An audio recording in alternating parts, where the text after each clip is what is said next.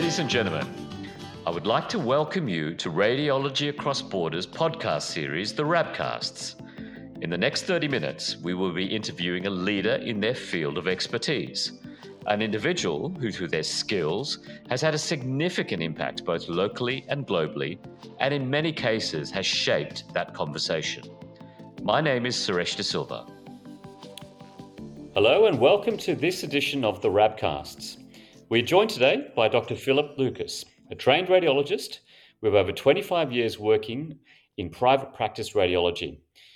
His experience is very vast, including building up multi-clinic practices, and he's presently the CEO of Lumus Imaging. Phil has a particular interest in musculoskeletal imaging and sports medicine imaging. His career has included roles as a consultant radiologist with organisations such as Rugby Australia, New South Wales Rugby Union, the National Rugby League, and the AFL Swans here in Sydney. He has also served as a radiologist at the 2000 Sydney Olympic Games. Phil has held positions as a clinical lecturer at the University of New South Wales in sports medicine imaging and has been an associate lecturer at the University of Sydney. He has a broad clinical, commercial, and leadership experience with a proven record in developing imaging practices. He holds a Bachelor of Medicine and Surgery from Sydney University and is a Fellow of the Royal Australian and New Zealand College of Radiologists, and has done an MSK Imaging Fellowship at the University of Virginia. Philip Lucas, welcome to the RABcasts. Thanks, Suresh. Thanks for having me. Before we get started in the formal part of this, just a big thank you also to Lumus Imaging and to Helios for the support of the charity. Since you've come on, which has been the last 4 years, initially as a project sponsor and then as a major partner, we've really benefited from both the logistic support that yourself, Sue Pullman, and the whole team have provided, and particularly the financial support that you've provided. So a big, big thank you from the charity, from RAB. Yeah, no, you're welcome. Yeah. Now, Phil, Lumus has been a sponsor, as I've indicated, of the charity now for 4 years, originally as a project partner and now as a major partner. Can I ask you why it has been so important for Lumus as an organisation and your parent company, Helios, to support emerging nations globally? Yes, Suresh, look, since the COVID pandemic, emerging nations have their normal challenges and raises in their external debt, and these challenges are growing at an unprecedented rate. And so developed countries like ours, including companies like ours, are sort of rallying around and assisting wherever we can. And within our healthcare industry, Helios and Lumus Imaging can help by partnering with organisations like Radiology Across Borders to provide education programs and materials. And two of these sort of examples that we've done recently is to provide online modules, education modules. I think we've got up to 40 to 60 of them currently. And also by offering some visiting observerships to radiologists to come and see how radiology is done in our country and learn something different to take home back to their countries. So it's been a pleasure for us to be involved in an organisation like Radiology Across Borders. Now, I've got to say on a special note too, thank you for the modules. We've Sue Pullman, who's your education officer, who's been an absolute delight. And I actually think it's a terrific role that you've created there, having an education officer separate from the senior positions who can sort of, propagate the knowledge. She's been really sensational in her support and, a big 10 out of 10 for her in her engagement with the charity. Yeah, I agree. She's a gem, absolute gem. Yeah, absolutely. And there are other projects which you've indicated with the modules that we actually haven't got up and running yet because we're just so busy at the charity, but we will be getting up and running in the course of the next few months. But leading on from this point, and this is something that for us this year has been an absolute delight. One of the things that we've always wanted to do at the charity is to provide observerships. So we have, as you probably know, an international certificate, which is renowned now because of its quality. We take 40 students from throughout the world and they go through a very strenuous year of teaching. And we've always wanted to provide an opportunity for the top students in the Asia Pacific to be able to come to Australia for observerships, but we've never had the logistics or the funds. And the other second thing that we've wanted to do is to have research fellowships. So for those in the Indo-Pacific who are good at research, because we all know the importance of research, you know, to reward them by giving them some kind of scholarship. But once again, we've never really had the logistics or the funds to do that. Since you've come on, though, as a CEO, you have personally made the decision to fund locally 2 travelling observerships for the best international certificate students, as well as providing funded research scholarships to attend your general meeting for 2 winners from the Indo-Pacific. This is at quite an additional expense to, you know, the other money that you're providing us, but is of absolutely incredible value to the beneficiaries. Can I ask you why you made that decision, a decision that we are very grateful for at the charity and hope we can continue? Sure, Suresh. Look, personally, I am a very strong believer in philanthropic work. And as an extension of that, as the new group executive of Lumus at Imaging, the fact that we could offer these observerships together with Radiology Across Borders to make this happen was so important for me and for the business as a whole. We find the charity phenomenal, and the fact that it has this ability to bring these imaging professionals from other countries, remote places, is a fantastic opportunity for them and for us also to share our knowledge. So we recently had the pleasure to have Anastasia Munieff from Fiji come to us for the observership during September of this year, and she finished up by attending our national conference, as well as you said, the 2 visitors who came who won their scientific prize to come to our conference. It was so great to meet Anastasia and the others and to see them taking in so much radiology information as they did. And she could get around to all our clinics, and our doctors and our staff thoroughly enjoyed mentoring her and teaching her what they knew and what she'd take back. And I realised that these kind of observerships are so important. When you read what Anastasia wrote in her diary notes and how useful all that information that she took in here and what she returned back to Fiji and what she'll put into her practice back in Fiji and share with her colleagues there, it's invaluable. At Lumus Imaging, we were able to show and give Anastasia access to information that she hadn't been exposed to in Fiji. She got to see interventional radiology, you know, musculoskeletal type procedures that they wouldn't potentially do in Fiji regularly, like joint injections in the hand. She learnt to be involved in nuclear medicine imaging and reading, and she had good exposure to ultrasound, X-ray and CT. And just the smiles, all 3 of them gave fabulous speeches at our clinical meeting at the end, and was so happy to have been here, and just to see the smiles on their faces during that presentation was worth it alone. So we're very excited that we can offer these observerships. Well, thank you very much for that. And one thing that I don't think people really realise, because they see this is a charity that provides education support and consultancy pro bono. And that's what we do. That's undeniable what we're doing, and that's why we're recognised globally. But one thing people don't realise is the soft diplomacy with their engagement with our region. You know, this is healthcare, something that's really, really important. And this is Australia and New Zealand primarily, but also our friends in Canada and England, reaching out and helping the region. And it's through organisations such as Lumus and the other amazing major partners that we have that we can achieve this. And you're really directly affecting not just healthcare, but our engagement with the region, something that Lumus should be very proud of, and our other partners. Thank you. So thank you for that. No, we are. Thank you. Phil, Lumus Imaging is in the top 3 providers of diagnostic imaging in Australia with over 150 clinics. You've done a major rebrand recently since you've come in. Can you tell your audience and our audience a little bit more about the reason for that and the vision for Lumus Imaging in the future? Sure. Look, so yeah, that's gone. The rebrand actually happened just before I came in, but sort of 2 years ago, the Helios Imaging division was made up of 100 separate brands nationally, which sort of didn't fit the national strategy. So we brought all the imaging brands in a 12-month period into a consolidated Lumus Imaging brand. And that was a huge logistical feat, you know, as I said, happened just before my time.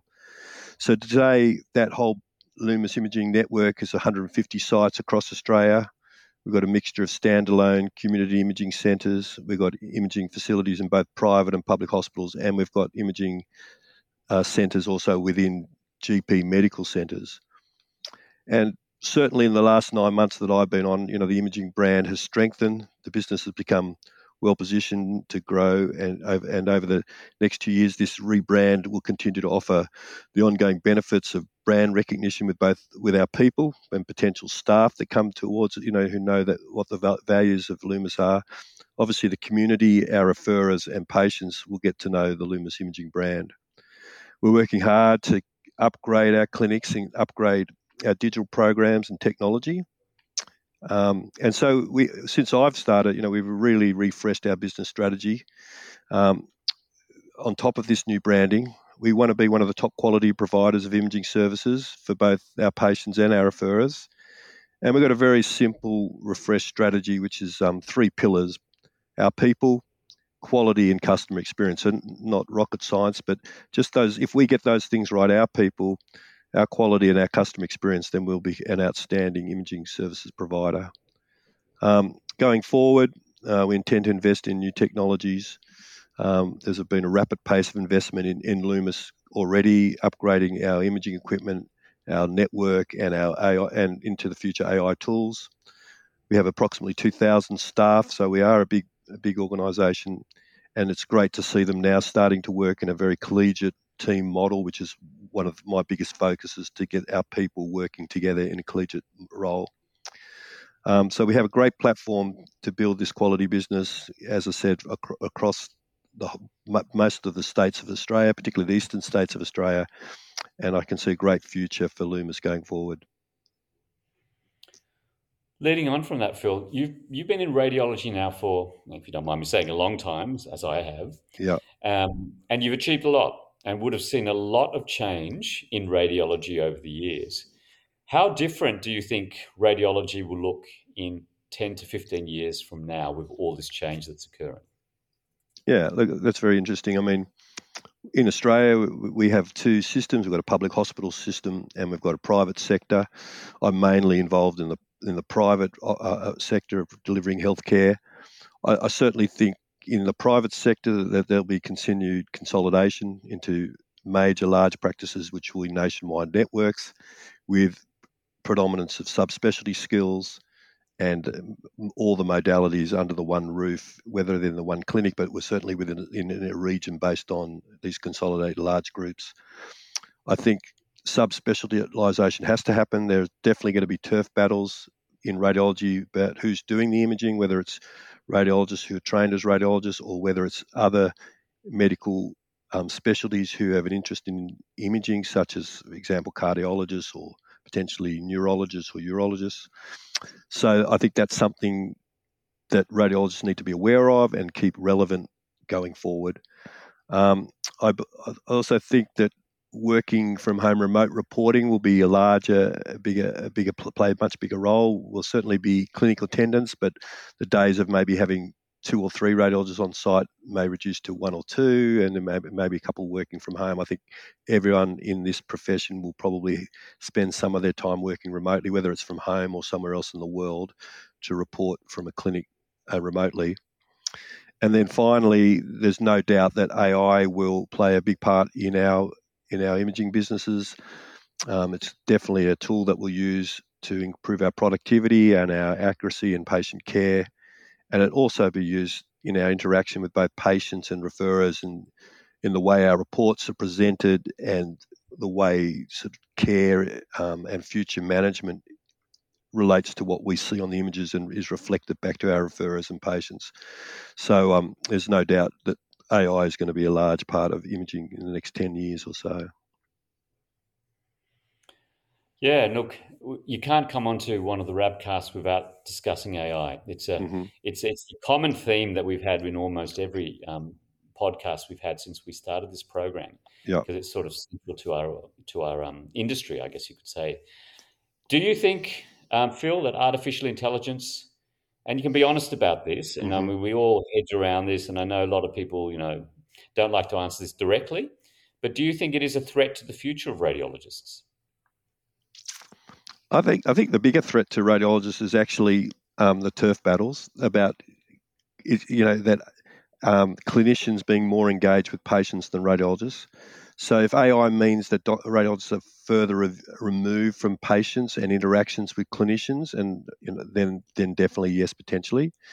I say that in the fact that, you know, if chest x-rays are read by AI and the clinicians in the A&E don't need the radiologist interaction, you know, don't get interaction with them, they'll just rely on that AI type thing. But look, basically it's a great tool for us to improve our accuracy and productivity.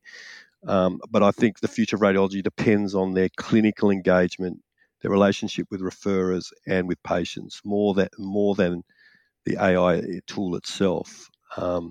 There's no doubt it'll be in our industry, in imaging. It'll definitely improve our accuracy. It'll definitely improve our productivity, particularly in the mundane type tasks of counting nodules, measuring nodules, if things got bigger or smaller.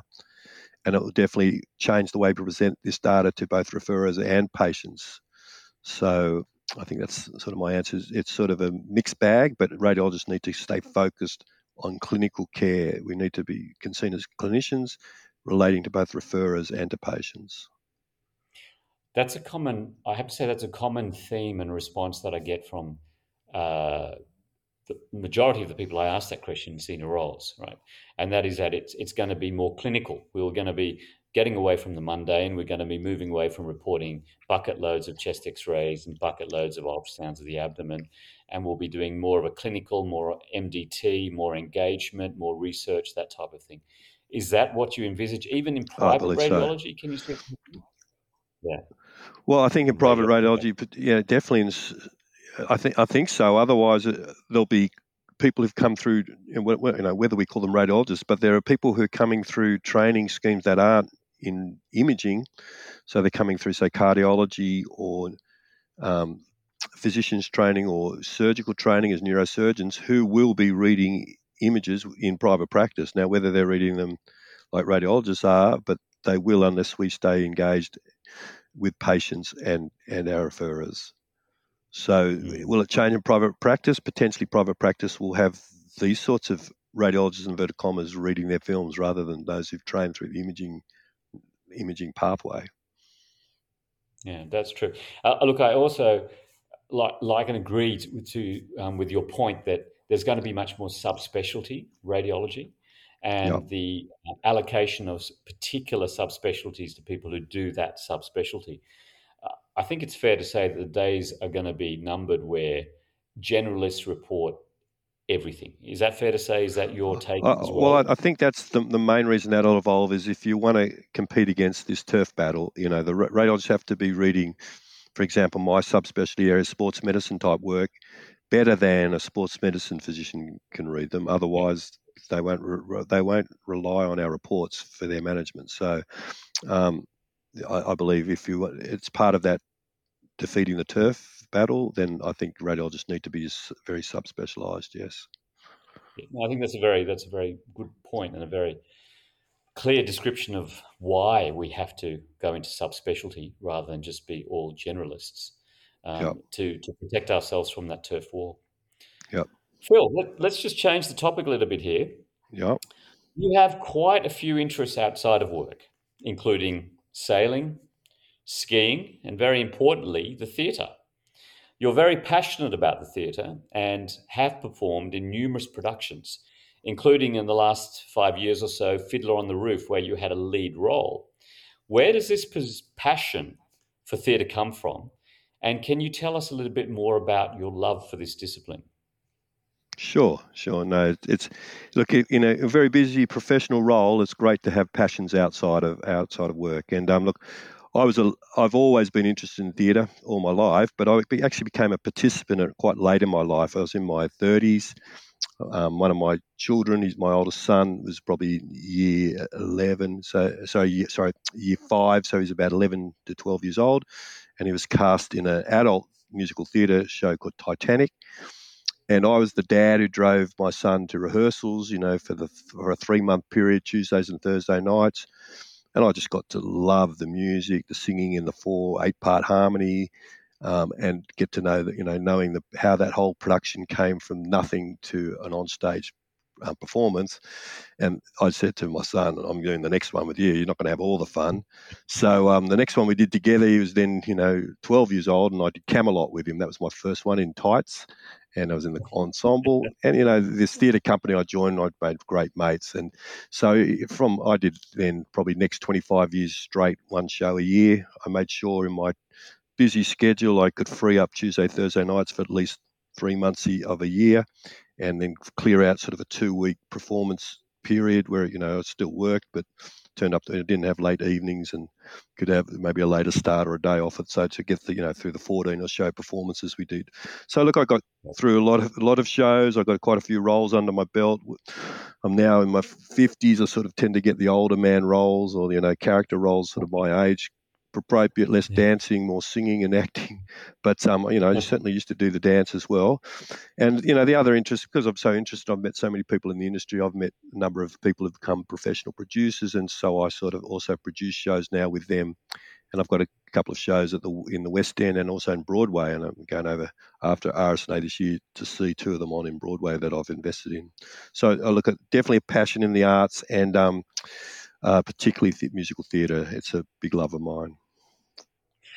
We were talking offline about those two productions that you're a part of or investing in. Do you want to give us a little bit? We've got time. Do you want us to tell us a little bit more about those two?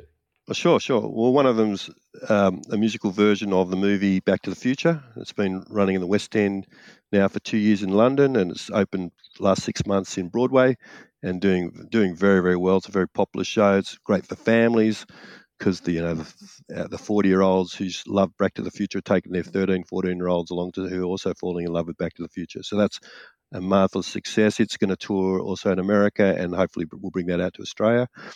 And the other one that's opening in the next couple of weeks is a Barry Manilow-written show that he wrote several years ago called Harmony, about the comedian harmonists in the 1930s, six men who became pretty much the first boy band in the 30s. Very big in America, had millions of followers, and unfortunately they were German, and Hitler rose to power. They went back to Germany. Half of them were Jewish, and so you can imagine what happened to the band. The whole troupe was broken up, and they were forgotten about. And so this is Barry Manilow's attempt to really reinforce that this band was incredibly talented, the comedians and harmony singers, and the music's incredible. It's all written in, unlike a Barry Manilow musical that you'd believe, it's this 1920s, 1930s music with a very entertaining type show. So looking forward to seeing that in Broadway in the next couple of weeks. Can you see them coming to our shores? Look, Harmony definitely, you know, it depends how it goes. Definitely I can see Back to the Future coming to Australia. I'll look out for it in the next couple of years. It will definitely be here, I'm sure. Yeah. Well, you heard it first, everybody. These two productions, keep your eye out for them all. I believe you also have at least one daughter who is very theatrical as well. The RABcasts, as you know, now probably have we do have a very big reach. Would you like to give a bit of a plug for her?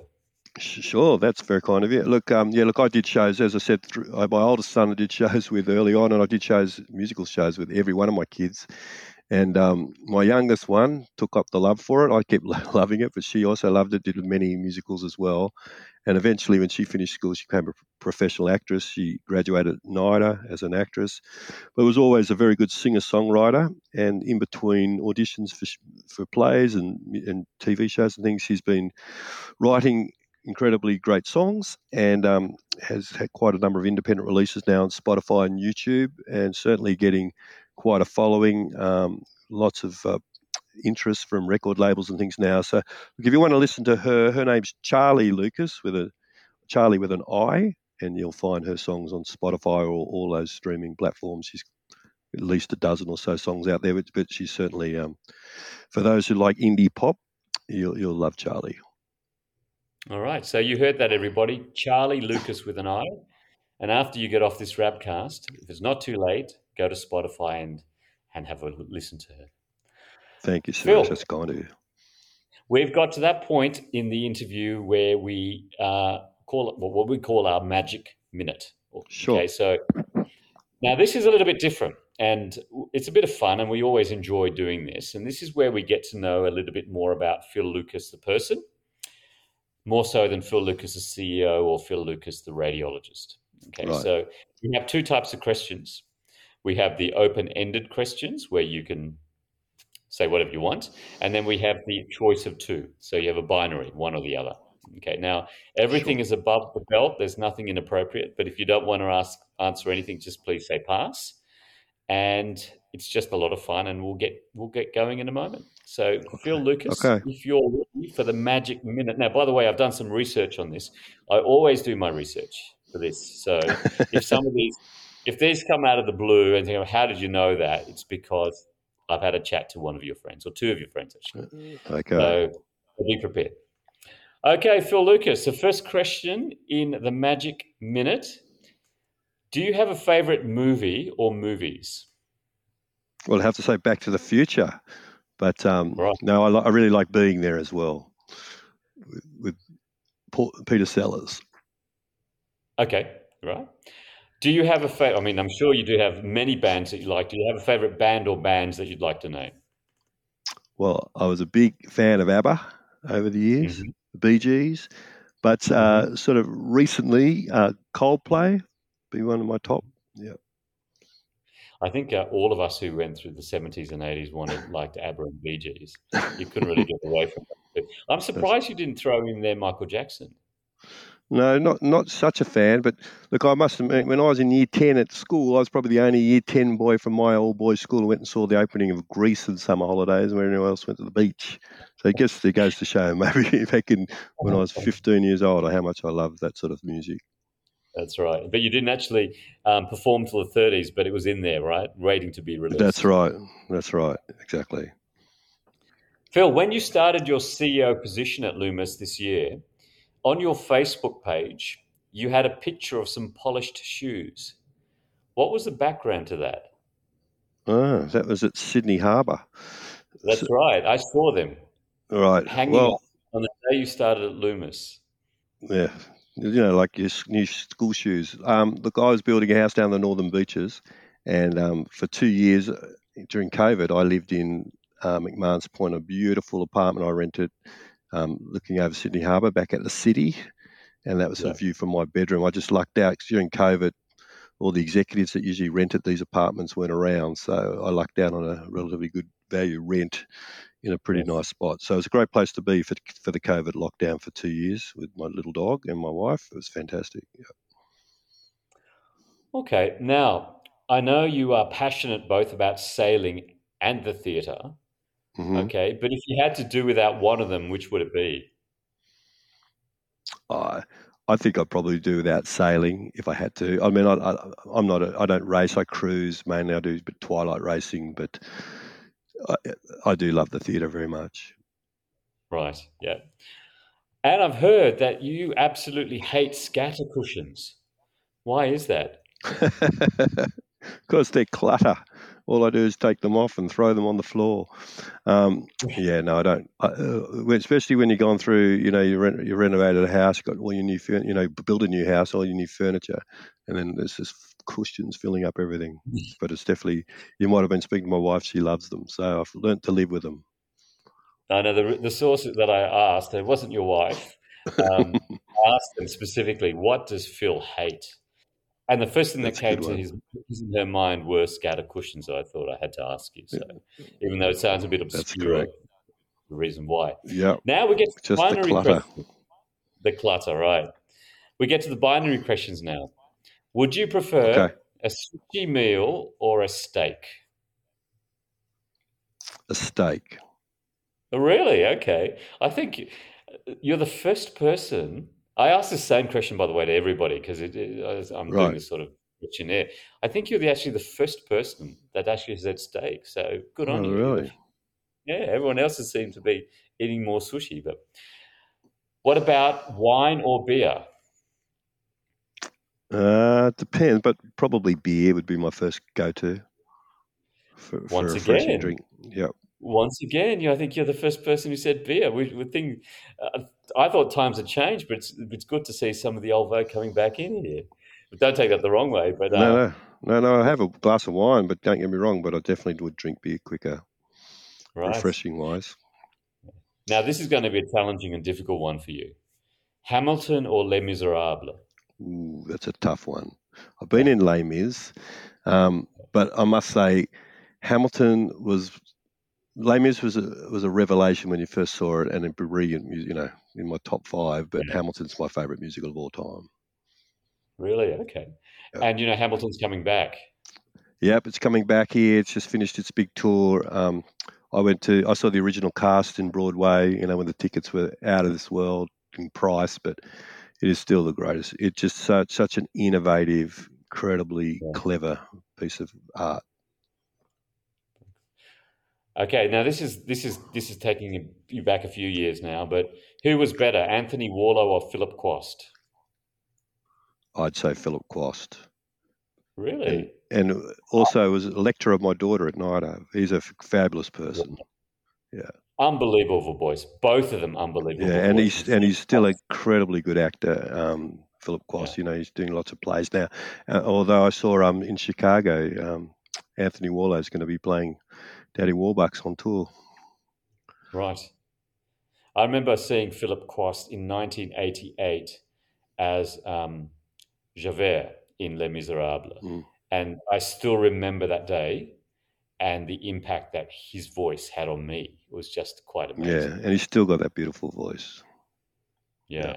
But look, it's a tough choice because Anthony Warlow is such an incredible singer too. So yeah. Very lucky to both. Well, lucky to be able to still see them, yeah. Yeah, that's right. All right, Hayes Theatre or the Sydney Theatre Company? Oh, that's a tough one, but Hayes.